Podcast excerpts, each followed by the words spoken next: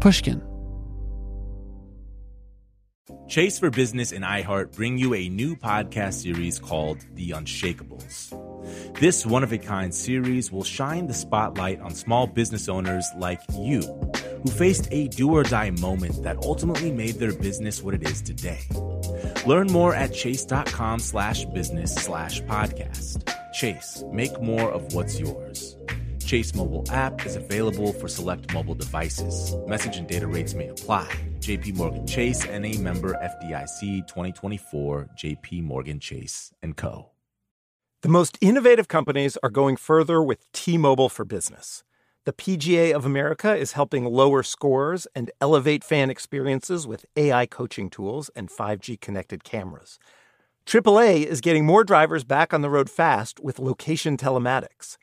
And the Las Vegas Grand Prix is powering race day operations with 5G connectivity, giving fans an experience at the speed they deserve. This is accelerating innovation with T-Mobile for Business. Take your business further at t-mobile.com/now. Experts claim there is nothing tougher than a diamond. But at Diamonds Direct, we beg to differ. Have you ever met a mother? Strong, radiant, timeless. This Mother's Day, give her the gift that meets her match. With diamond jewelry starting at $200. Plus, Diamonds Direct's exceptional quality and unbeatable everyday price, you're sure to give her a gift that wows this generation and the next to come. Experience the thrill of jewelry shopping done right at Diamonds Direct. Diamonds Direct. Your love, our passion.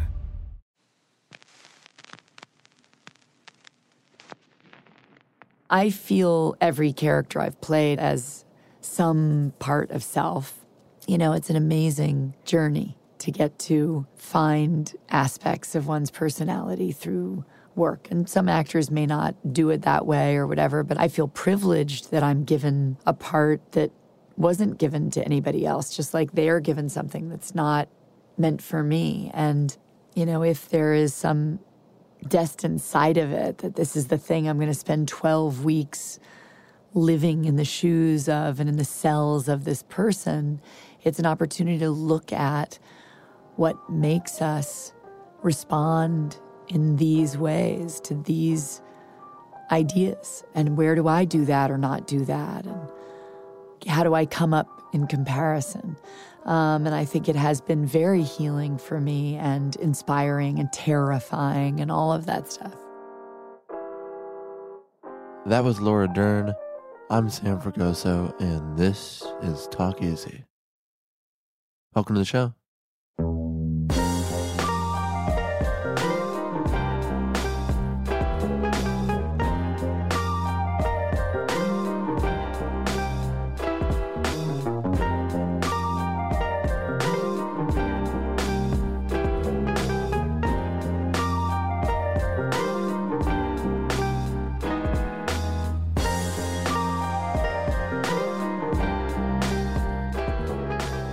Hey everyone, welcome to the show. This is Talk Easy. I'm Sam Fragoso.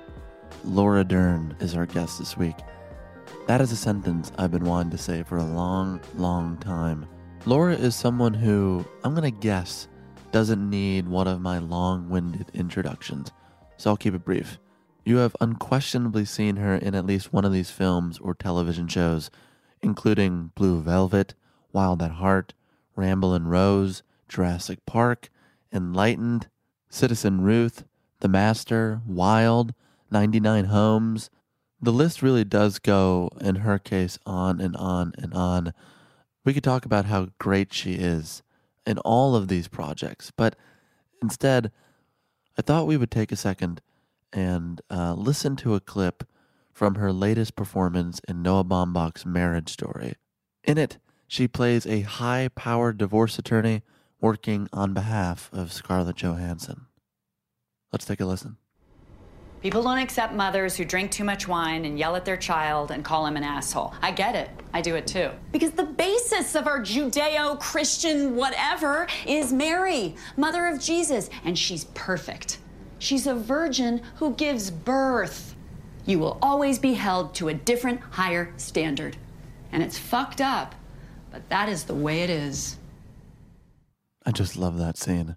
It comes from Noah Baumbach's marriage story. And if you're interested in it, You can find it on Netflix right now. Just in listening to that, you can hear what makes Laura such a good actor. She's visceral and intense and physical and, and can oscillate back and forth between empathy and power. It's something she's been able to do for about 35 years now. And I have much more to say on Laura as a great actress, but I think we're going to have to save it for another time. Let's just get into this. I just want to add a couple things for context. I noticed in listening back to the episode, we did a fair bit of first name conversation. Diane Ladd and Bruce Dern are her parents. I realize you may already know this. Noah is Noah Baumbach, uh, Greta Gerwig, Robert Altman, David Lynch, Jonathan Demme, and a few others are mentioned, sometimes not entirely by their whole names. There's also a clip in this episode from Wild at Heart, the David Lynch film starring Laura and Nicolas Cage. If you have not seen that movie, the moment this podcast ends, I'd recommend going to find it. It is like a lot of Laura's films, endlessly entertaining, I would say, uh, maddening, artful, deeply creative, and pure in its creativity. And uh, gosh, I just love that film. Anyway, this was a huge honor for me and something that was a long time in the making. I learned a lot, and I hope you do too. I think we all have to start doing transcendental meditation. Is that crazy? Okay, we'll get back to that next week. Until then, here is the one and only Laura Dern.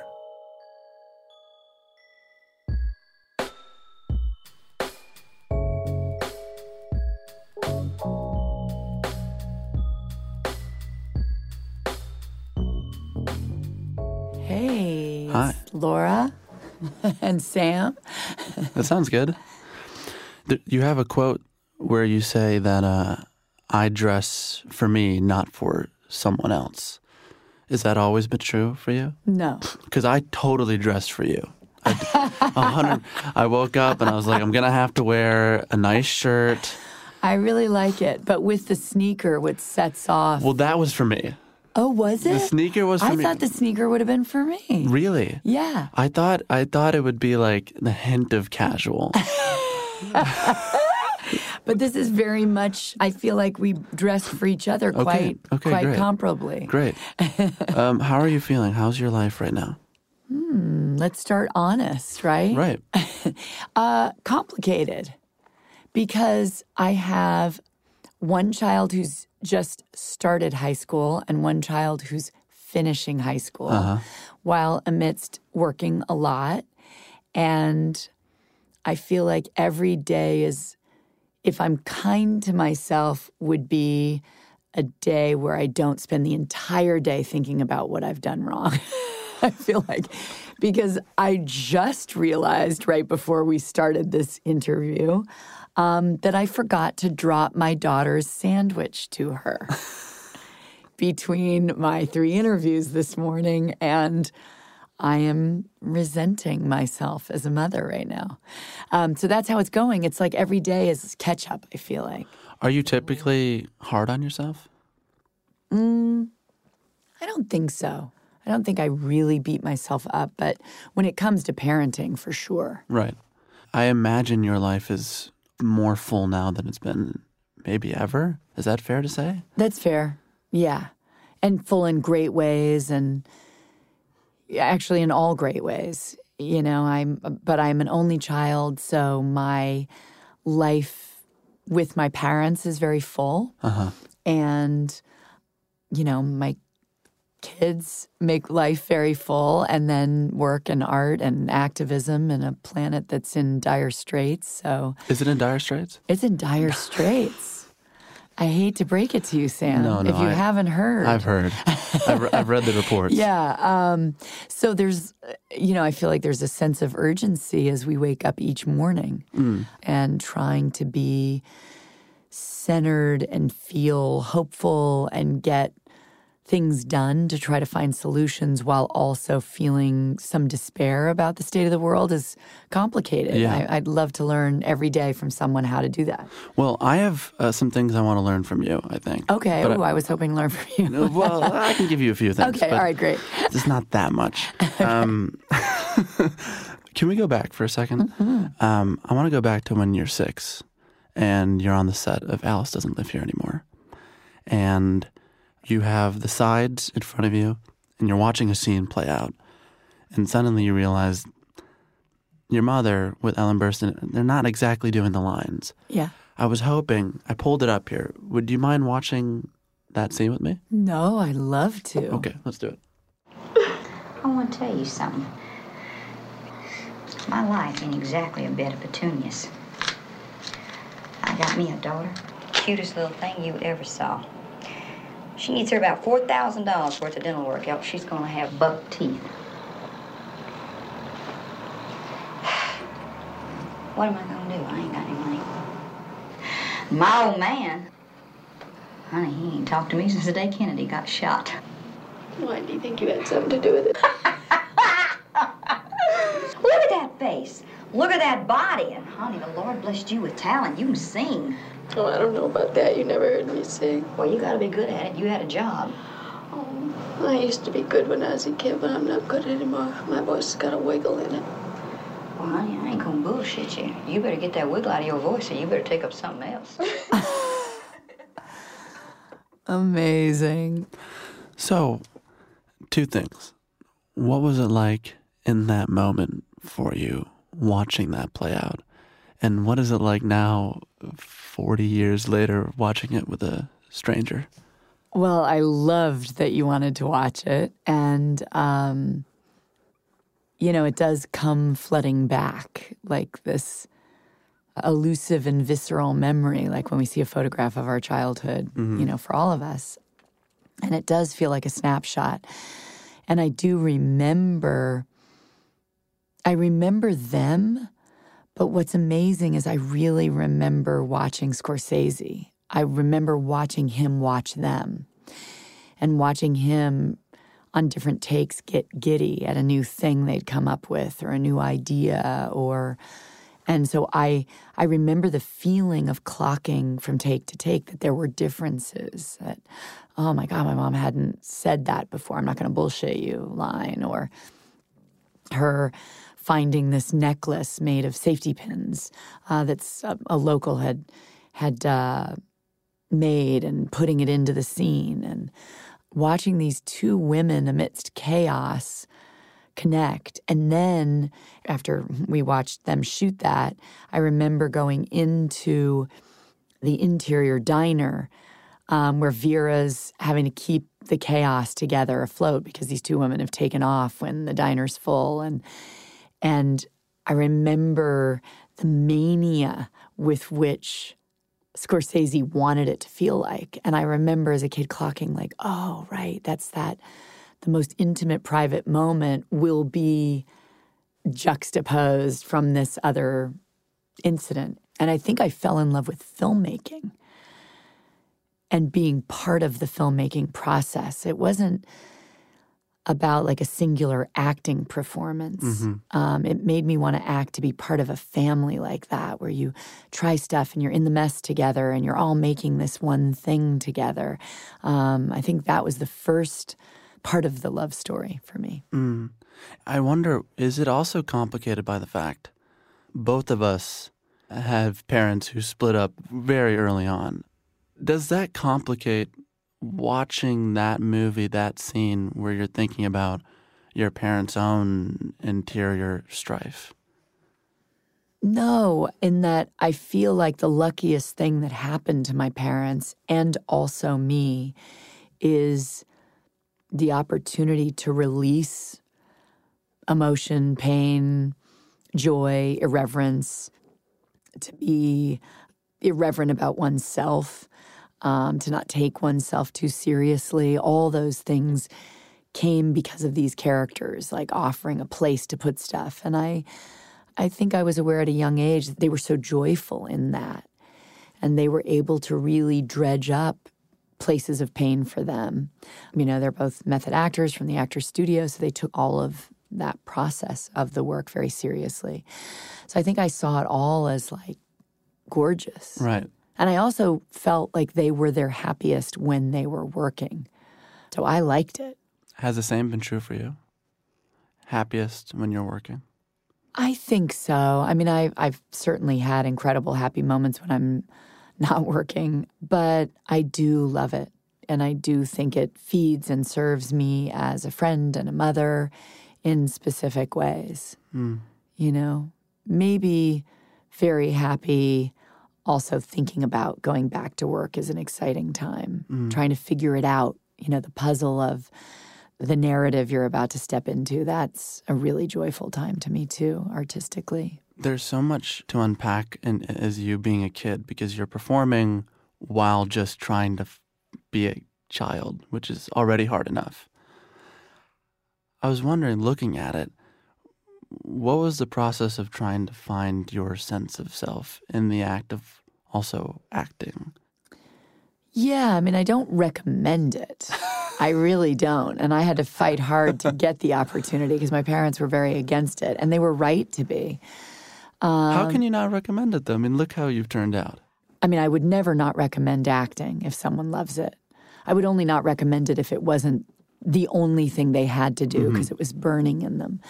But other than the discussion of the fever to, you know, choose that craft, I think that, you know, to mix adolescence and puberty and middle school, navigating middle school with leaving and reentry and cliques and becoming a woman. I mean, that's it is very complicated.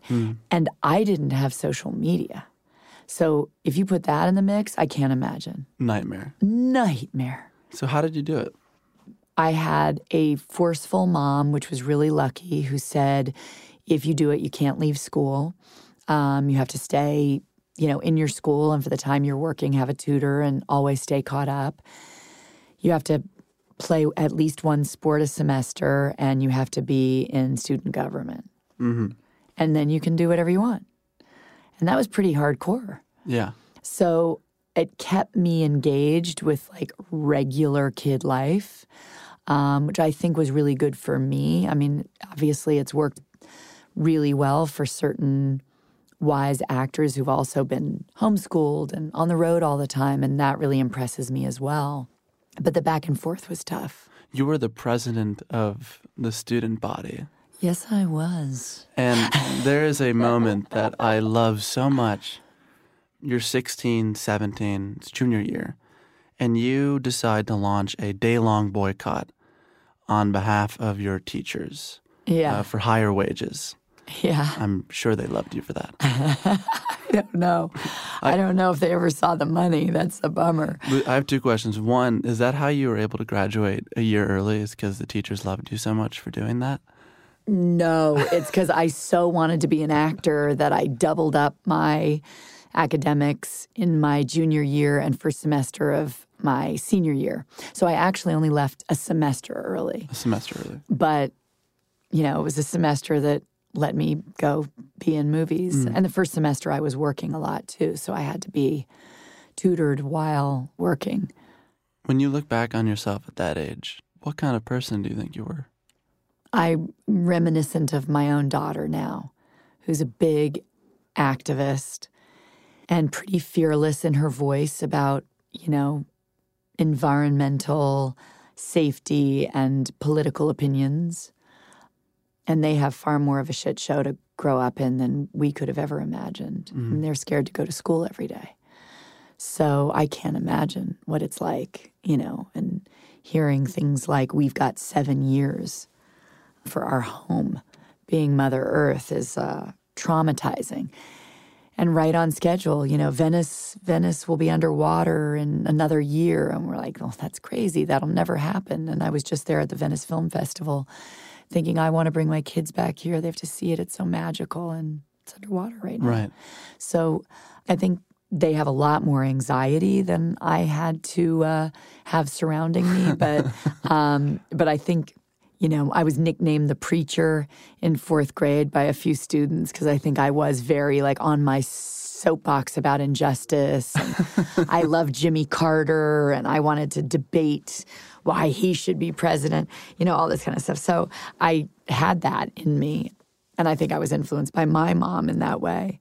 I was definitely raised by passionate people. I mean, not just actors, but my mom and her mother, my maternal grandmother, are such deep empaths. And my grandma Mary was the most amazing woman who really raised me while my parents worked. Was just incredible. And, you know, raised in a small town in the South in poverty. And, you know, Mississippi and Alabama, you know, are rather notorious in the years that both my grandma was being raised and my mother was being raised. But interestingly, to be a poor white Catholic immigrant family, you are in the hood and it is incredibly diverse and you are raised with all your best friends of all races and you know immigrant backgrounds. And there i think was a deep sense of community and belonging and service for each other. And i was raised with that sensibility. And you took care of each other and that's the way it's supposed to work. So i feel so lucky to be raised by these very loud voiced passionate Southern women who took nothing for granted and really felt like the unseen of mm. this country, you know, and came from that. And that was that was very impactful to me. Did you have any idea about career at that point? Was that something you were interested in? No, I think I was interested in acting. I think I was interested in acting and I'd had deep conversations with both parents, but particularly my dad, who I think had felt pigeonholed as the bad guy in the Western for a long time. And it took a lot to break out of that, to be a leading man or to be comedic or whatever those different choices are that then he finally got to uh, to invent and be part of. And he was very upfront with me about choosing carefully and wisely to create a real body of work and not be stereotyped. And I think that was the only sense of sort of career choice that came into it. It was about getting lucky enough to work with the great filmmakers. Mm. And mm. in my childhood, actors weren't making money. I didn't know actors that made lots of money. I mean, they certainly got along. We lived fine, but I mean, we lived in an apartment building. Uh, Which is probably not what people think. Yeah. And I think things changed, you know, with like box office shifting out of uh, independent cinema of the 70s. Movies made a lot of money, and those few lead actors also made a lot of money. But an actor's career was very up and down and, you know, struggle and then success. And, uh, so there was a lot of gratitude in my house and a lot of awareness when you had good fortune. Mm. You know, the pivotal moment seems to be, which has been written about a little bit, is that 17 you go to college. You are rooming with Marianne Williamson, which I don't even know what that looks like, but I'm, I'm curious if you could go back to that. You remember that brief period where you're in school for, I think, two days before getting the offer to play uh, a part in Blue Velvet? Yeah, I, and I will say I I was studying acting with Peggy Feury, um, an extraordinary acting teacher, and you know here in LA, had Marianne as my roommate. Started these couple of days, got that part. Ultimately, went away and was asked to leave school. Uh, they would not give me a leave of absence to go do this film which was very heartbreaking to me. But then came back and applied to a different local amazing college and went there for almost a year, almost finished my second semester, and then got another film that was undeniable and ended up leaving and realizing that that was my great passion. But at that time, I loved it. I mean, I the first time having your independence and your autonomy. Right. Um, away from home. Away from home. Yourself. Yeah. um, learning what it means to be a grown up and have responsibilities and cook food for yourself and, um, you know, make smart choices and studying journalism and photography and psychology. And, you know, I was very excited by it and, pro- and probably remain incredibly um, Pollyanna about the experience of college because I didn't ever get beaten down. I never had enough of it and and always longed for it. But I still do have regret and my poor son is probably living through my longing while he's applying to school, which is probably not the easiest combo. Mm-hmm. I just have these distinct memories of my mom being like, "You know, you could stay. You don't have to go to college. You could stay." I mean, a gap year is so enticing. Look at that um, smile on your face. I know. Uh, oh, I'm definitely in the heartbreak of the idea of him leaving yes. and the bliss for him to fly and. But what I do like is, I mean, no one even said gap year or gap semester when we were going to college. So I do love that he's both excited about, he's looking at art schools. So he's excited about that kind of environment but also gets to have this thought of like, oh, maybe I will go do that internship in Europe and mm-hmm. maybe I'll take six months and be here and do it and make music. And so it's an exciting time where there's a lot of opportunity. Did you feel like you had that kind of freedom in your early 20s? I think I was really locked in. You know, I mean, it was not a time that a female actor was going to be told that you know, maybe if you really love acting, you know, find a short story, an article, and you could produce it and help get that made. Or do you write? Maybe you want to write and direct something. Mm-hmm. It was like if you're an actor, you chose that thing, and that's what you're going to get to do. And usually the same role. And usually the same role, absolutely. And absolutely not the lead. You know, you were serving the male character. Mm-hmm. So a lot has shifted and I think, you know, for my kids um, and this generation, they are growing up in a generation that, yes, is talking about branding and followers and all these things that are really uh, horrifying, uh, horrifying and challenging on so many levels. You At say the, challenging, I'll say horrifying. Yeah, yeah. Well, I mean, challenging, like it's horrifying and there are no boundaries to what you can and can't do. Mm-hmm. And that's cool. Through connecting with others, you go, oh, if I love fashion, I can create my own brand and then I'll make music and I'll kind of curate and I'll do this. And maybe I, then that means I'm a filmmaker or a fashion photographer and I cover my own. You know, it's, I've 20 jobs in this one interest. And we just didn't have that. That's the exciting part. And then uh, as an activist, I think my daughter feels far more empowered because she's connecting to voices around the world with issues and learning a lot those are the only two good things that uh, that I'm seeing that are exciting for them. Mm-hmm. You know, did you have your own Alice doesn't live here anymore moment when you're the actor on set producing this performance? Do you remember a film early on where you're like, "Oh, right, that's what I want to do"? I think it would circle back to family. I when I've sat at a dinner or sat on the floor rehearsing and brainstorming. It's the community part that I felt that, not actually being in the moment as an actor, mm-hmm. more, you know, my relationship with David Lynch or Jonathan Demme or Robert Altman, and now Greta and Noah.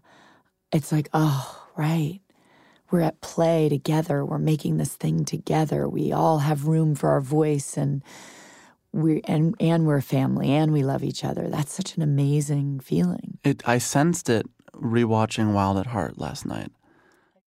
Let's go dancing, Peanut. I'm ready. But we better be careful, because Mom's gonna have Johnny Farragut on us like a duck on a June bug. And that Johnny is one clever detective. You know how clever? How clever? He told me once he could find an honest man in Washington. Wild. Just want two more moments and my toes will be dry. Well, one thing puzzles my mind, Sugar. What's that? You're 20 years old. Ain't you ever curious why your mom's got this fixation on keeping us apart? I'll tell you, Lula. Well, it's more than me killing Bob Ray Lemon. Well, maybe my mama cares for me just a little too much. Yeah, maybe. What's going on in that movie? My God, it is like so magnetic and so wonderful. Oh, And then, as someone who is making movies myself and is trying to figure out what I'd like to say, I see that and I think, not a fucking chance. I could never make anything like that. That is so singular, mm-hmm. so on to him. I mean, I like how I made this about me. It's actually about you. but by the way, we all share that when it comes to David Lynch because he is a Renaissance man and there is no one like him. And when we were at the Governor's Awards for the Academy, David won an honorary Oscar. And myself, Kyle MacLachlan, and Isabella Rossellini had the honor of giving it to him, which was amazing. And when they showed David's clip reel, every filmmaker who we worship, who is in that room, mm-hmm. Literally looked at the person next to them or came up to me after and was like, oh my God, why am I doing this? Like, no one will ever have a clip reel like that. That's insane.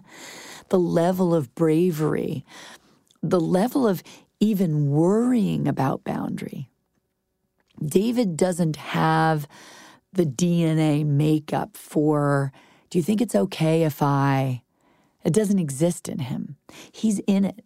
He's not looking at it from the outside. He doesn't finish a script and then reread it and go, ooh, maybe I should take this part out. He's an unedited, pure vessel of art and intuition. And I've never seen anything like it. And it's the gift of my lifetime to have been raised with that kind of sensibility. Hmm. This is maybe a silly question, but when you're looking at your collaborations with him and that sort of lifelong, you know, team that you have created together, what do you think he saw in you that made him think, yes, I need her in my movies? Well, it wasn't talent because he didn't see me in anything and he doesn't audition mostly. Mm-hmm. So I didn't audition and he hadn't seen me in a movie. And he cast me. And that's the first time I was ever cast without auditioning. So I walked in the room and clearly embodied Sandy for him. And I think it's um, a, a purity. I really do. I think I was a very innocent, pure believer. And, you know, when I've gone through hard times in life or heartbreak, and other friends have gone through the same, and I listen to them talk about, oh, trust me, I'll never trust this kind of person again, or I'll never do that again, or uh, I realize my great gift and my deep challenge is that I don't have cynicism and bitterness. And I am so grateful for it. And I do think it's a wonderful trait as an artist. It's challenging in relationship because it is hard to set boundaries when you aren't over it and saying, I'm done with this kind of dynamic in my life or something like that. And I think I I don't want to lose a belief in other people. And that's, I think, the deepest heartbreak of these times, you know, especially when political officials are saying, you know, it's not about the guns, it's about mental health. It's actually about the guns because we've known plenty of people, and I've loved plenty of people with deep, challenging mood disorders who, you know, don't come into a classroom and and create horror. So you need belief in people, but you also need boundary. And I think David saw the belief part. And over time, as a, a person and as an artist, over time, I've learned to create boundary. You know, on the subject of bitterness and belief in people, you have this quote that I really like. I'm going to read it. I have to pull it because my eyes are not. Okay. I'm 25. I'm complaining about my eyes. it's not going to look good in 10 years. Okay. Uh, on Lucille Ball, you said she was my daily ritual, and my grandmother didn't understand why I'd get so emotional when I Love Lucy reruns weren't on. They'd play the Lucy show instead. So finally, she asked me why because she knew I loved her so much. And you said, She seems sad now. She was such a dreamer and had all these cockeyed ideas about how to get her dreams fulfilled. Talk about breaking glass ceilings. But life had been hard for her, and something had switched by the time the Lucy show aired. And I know it's a show and it's a character. I never knew Lucille Ball.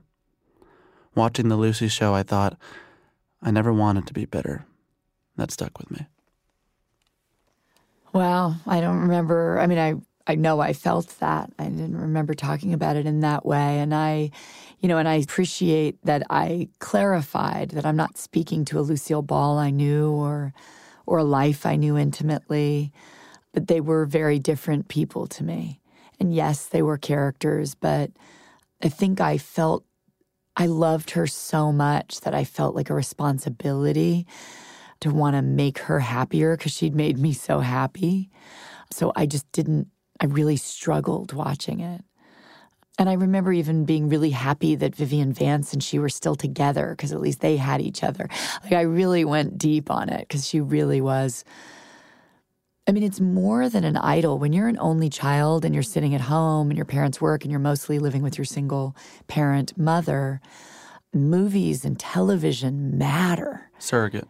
They are surrogates, absolutely. And uh, yeah, they fed me in very big ways. And television equal to film. You know, I, I, I always like to talk about the television that raised me to want to be a particular kind of actor and the performances that impacted me in that way in television.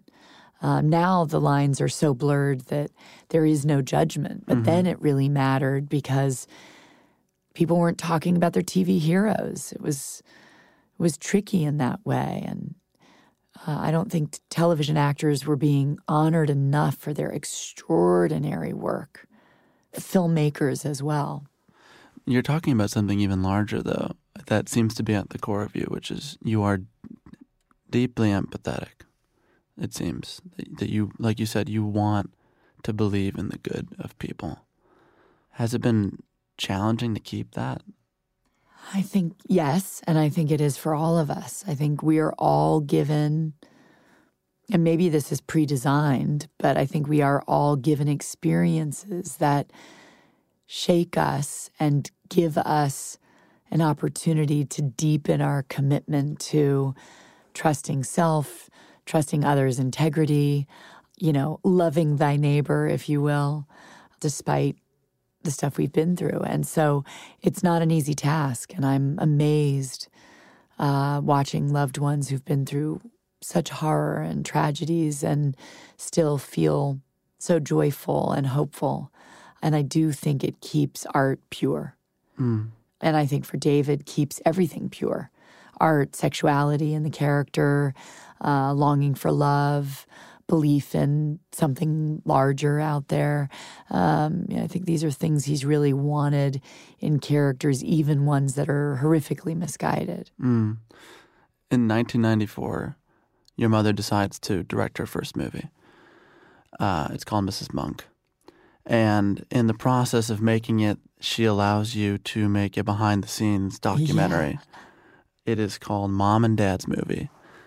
I couldn't find it online. I looked, I searched, I asked, nothing.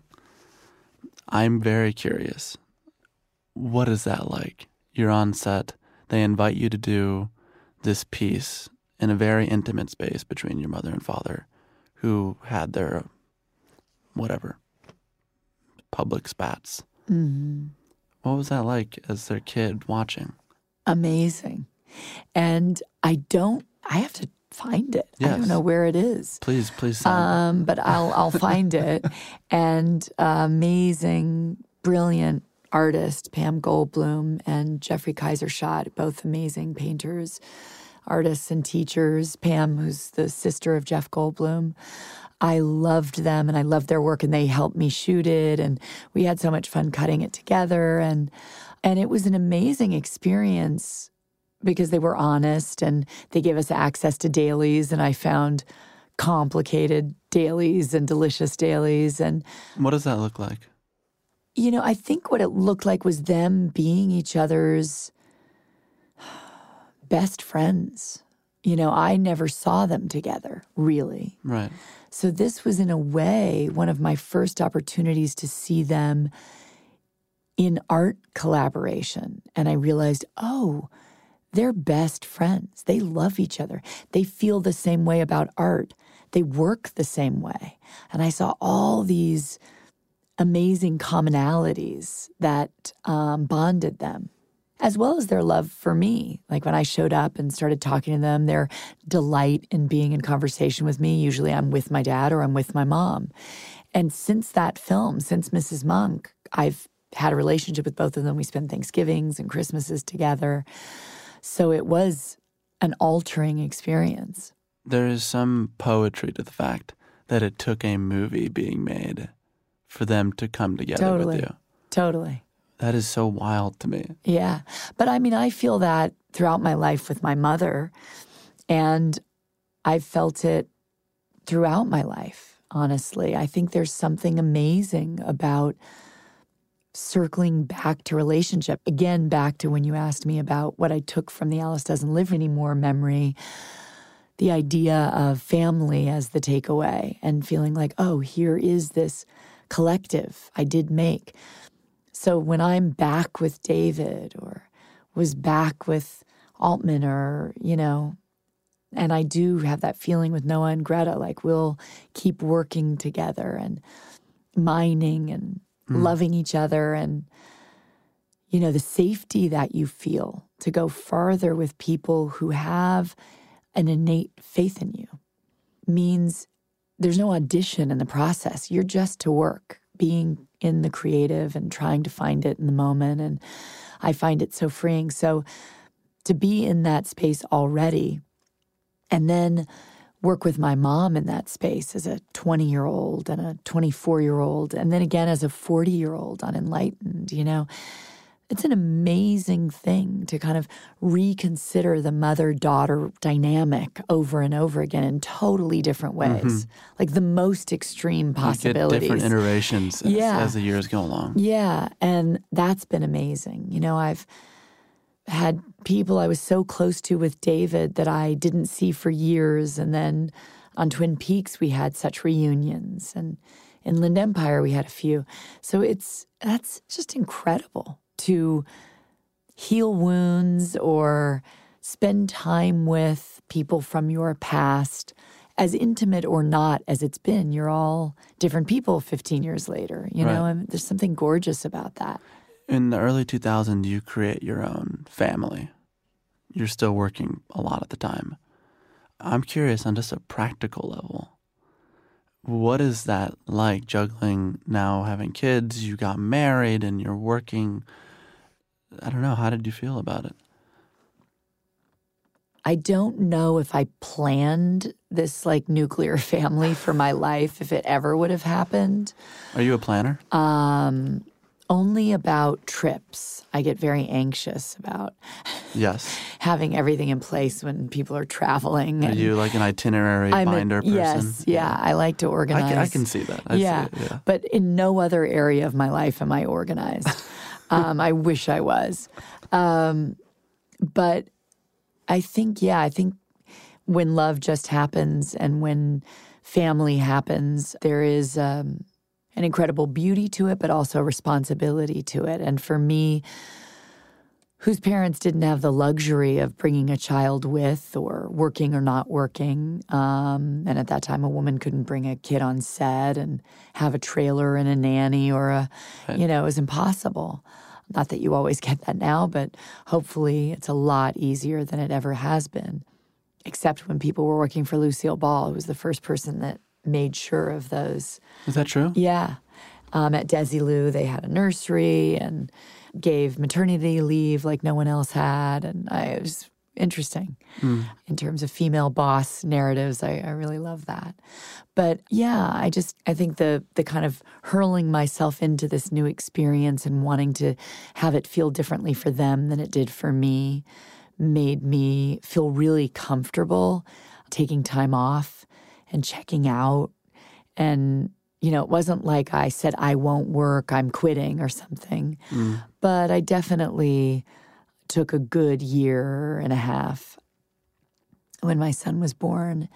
And, you know, his dad was a touring musician. So if I didn't take that time off, we wouldn't have all been together. And I think that felt really crucial. Mm. You know, having talked to you now for the last 45 minutes, there is such a disconnect between you sitting here in this chair and so many of the characters you have played. Do you find that the work and the characters is really a place for you to funnel everything that is messy or Oh, complicated? or yeah. emotional? Million percent. Um, because you you're so calm and and make you're so calm you're making me anxious. Like, Oh my God, that's hysterical. Um, I think, uh, well, I'm definitely, I, I can be definitely anxious um, I don't feel that and anxious, by the way. overwhelmed. but I mean, I feel every character I've played as some part of self. And so, you know, it's an amazing journey to get to find aspects of one's personality through work. And some actors may not do it that way or whatever, but I I feel privileged that I'm given a part that wasn't given to anybody else, just like they're given something that's not meant for me. And um, you know, if there is some destined side of it that this is the thing I'm going to spend 12 weeks living in the shoes of and in the cells of this person, it's an opportunity to look at what makes us respond in these ways to these ideas. And where do I do that or not do that? And how do I come up in comparison? Um, and I think it has been very healing for me and inspiring and terrifying and all of that stuff. mm. Let's go to Marriage Story before we leave. Great. Where are you in that film? I, I think I'm placed as the potential antagonist that comes in and changes the entire trajectory mm-hmm. of what was already a difficult situation. Yes. You know, I think it's a a love story through the lens of divorce that focuses on two people who are going to try as parents and as friends to do it as thoughtfully as possible as they dismantle this mm-hmm. family and to stay family through it. And one attorney uh, can change all of that. Well, as a mother, you know, I have a mother who uh, is a divorce attorney. So seeing Has it, she seen it? no, not yet. She's going Oh. to. Of course, she's going to.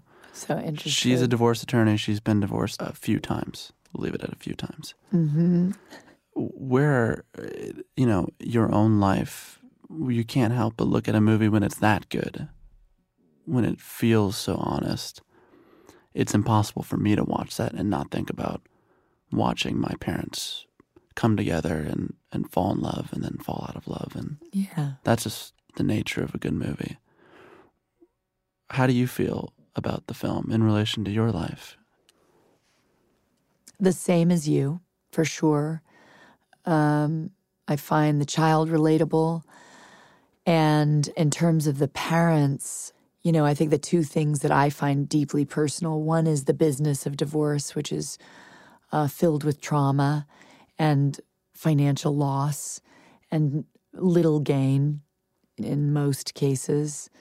I also, I so relate to that moment that Adam Driver has with Alan Arkin when he says, I just want him to know that I fought for him. And it just, that moment holds such heartbreak in it because we, the children, have created narratives for ourselves that we may never have gotten from our parents. We may have gotten from a friend's comment or the way we see another kid's family. You know, well, they didn't care enough, or I guess she fought, he didn't, or why do I always have to go with so and so? Or, you know, why do they always fight? Or, and it brings up, having been through a divorce now too, the, the terror as a parent to not want it to be hurtful or or an even deeper wound. But how can you walk through that and not have the wounds live forever? They're there. And you just have to do it as consciously as possible. And I think what's beautiful about the film he's made is you feel a family that tries to do that at the beginning and sort of tries to get back to it at the end.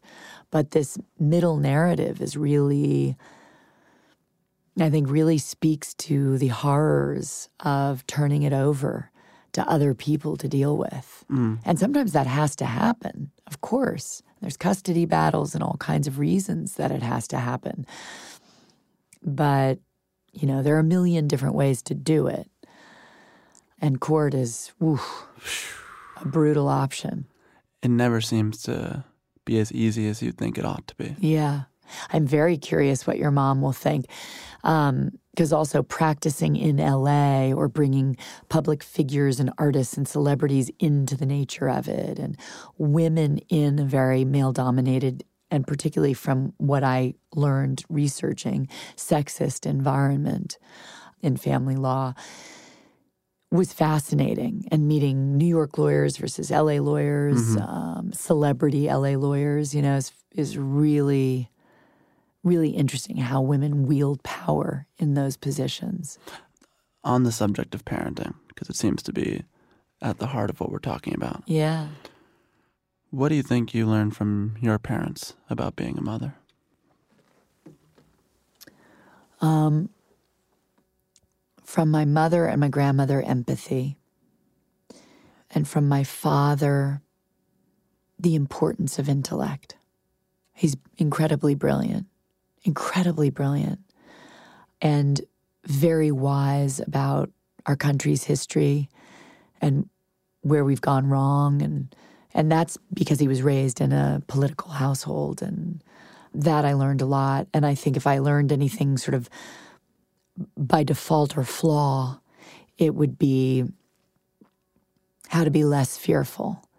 I think they were less fearful and didn't drown their sorrows in the way their parents did. I think I'm less fearful than them, and I pray my children will be less fearful.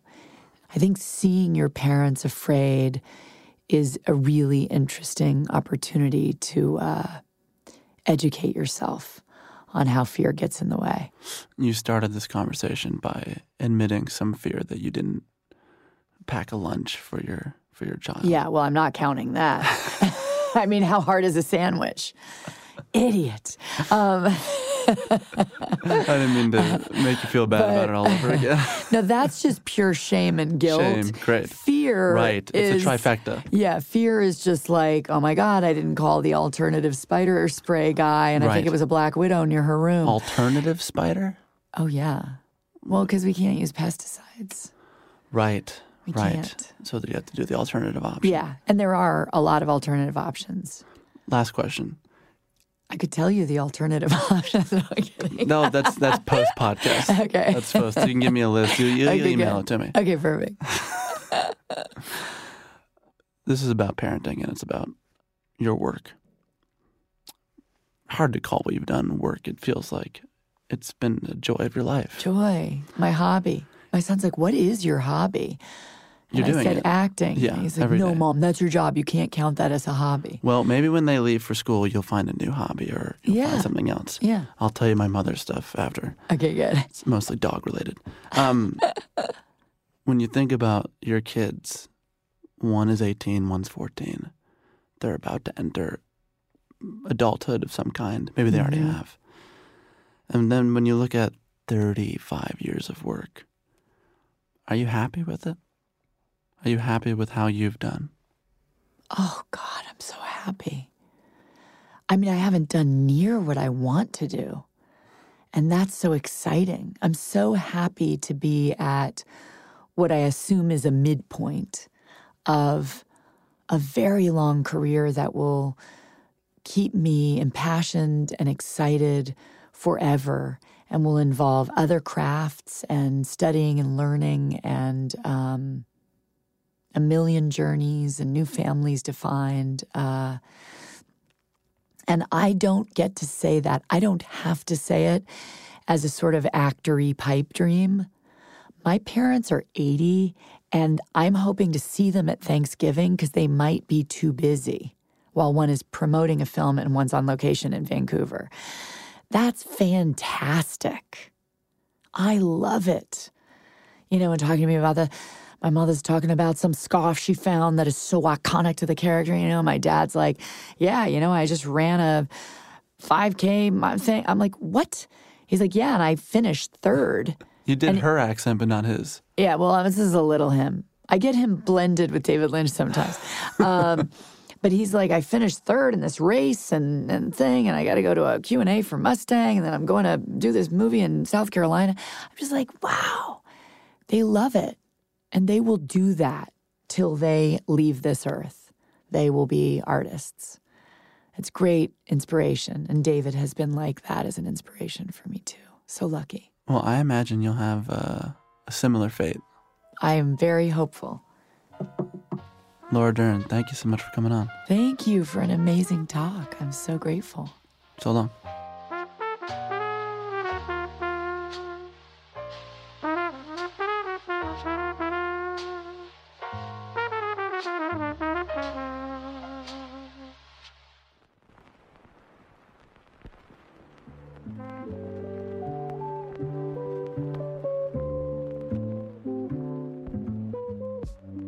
That's our show. Special thanks this week to Anik Moeller and Kelly Hires. Laura's latest performance is in Noah Baumbach's Marriage Story, currently available to stream on Netflix. You can also find her in Greta Gerwig's latest film, Little Women, out in theaters around the country December 25th. If you'd like to learn more about Laura, you can do so in our show notes at talkeasypod.com. And uh, if you happen to be on the site, you'll find a back catalog of episodes with a bunch of people I think, if you like today's podcast, I think you may like, including actors like Willem Dafoe, Edward Norton, Mackenzie Davis, Brit Marling, Alan Alda, and Lena Waithe, and filmmakers like Werner Herzog, Errol Morris, Alma Har'el, Julie Dash, Rob Reiner. The list goes on. You can find all those episodes and more on our website, along with Spotify, iTunes, Stitcher, SoundCloud, wherever you get your podcasts. If you'd like to drop us a line, you can do so at talkeasypod at gmail.com. And finally, if you'd like to consider making a donation to this show, it is an independently operated and run podcast, uh, which is a fancy way of saying that we are a listener supported show. You can consider making a donation at our website at talkeasypod.com slash donate. And of course, this show would not be possible without our incredible team, designed by Ian Chang, graphics by Ian Jones, illustrations by Krishna Shenoy. Our social media is by Nikki Spina. Our editor is Andre Lin. Our music is by Dylan Peck and Jin Sang. Our engineers this week are Alonzo Zavalos and Susanna Lee out of AZ Los Angeles. And the show is produced by Caroline Reebok. I'm Sam Fragoso. Thank you for listening to Talk Easy. Uh, we have one final interview for you this year. It's with Gloria Steinem. And uh, I can't entirely believe I just said that sentence. We'll air that next Sunday morning. Until then, have a good week, everyone.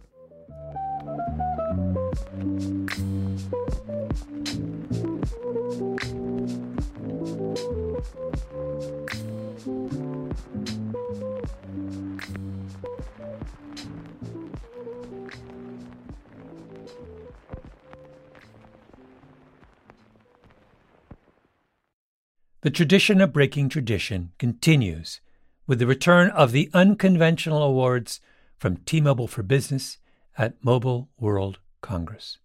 This is an event that celebrates innovators whose bold actions took their industries to new places.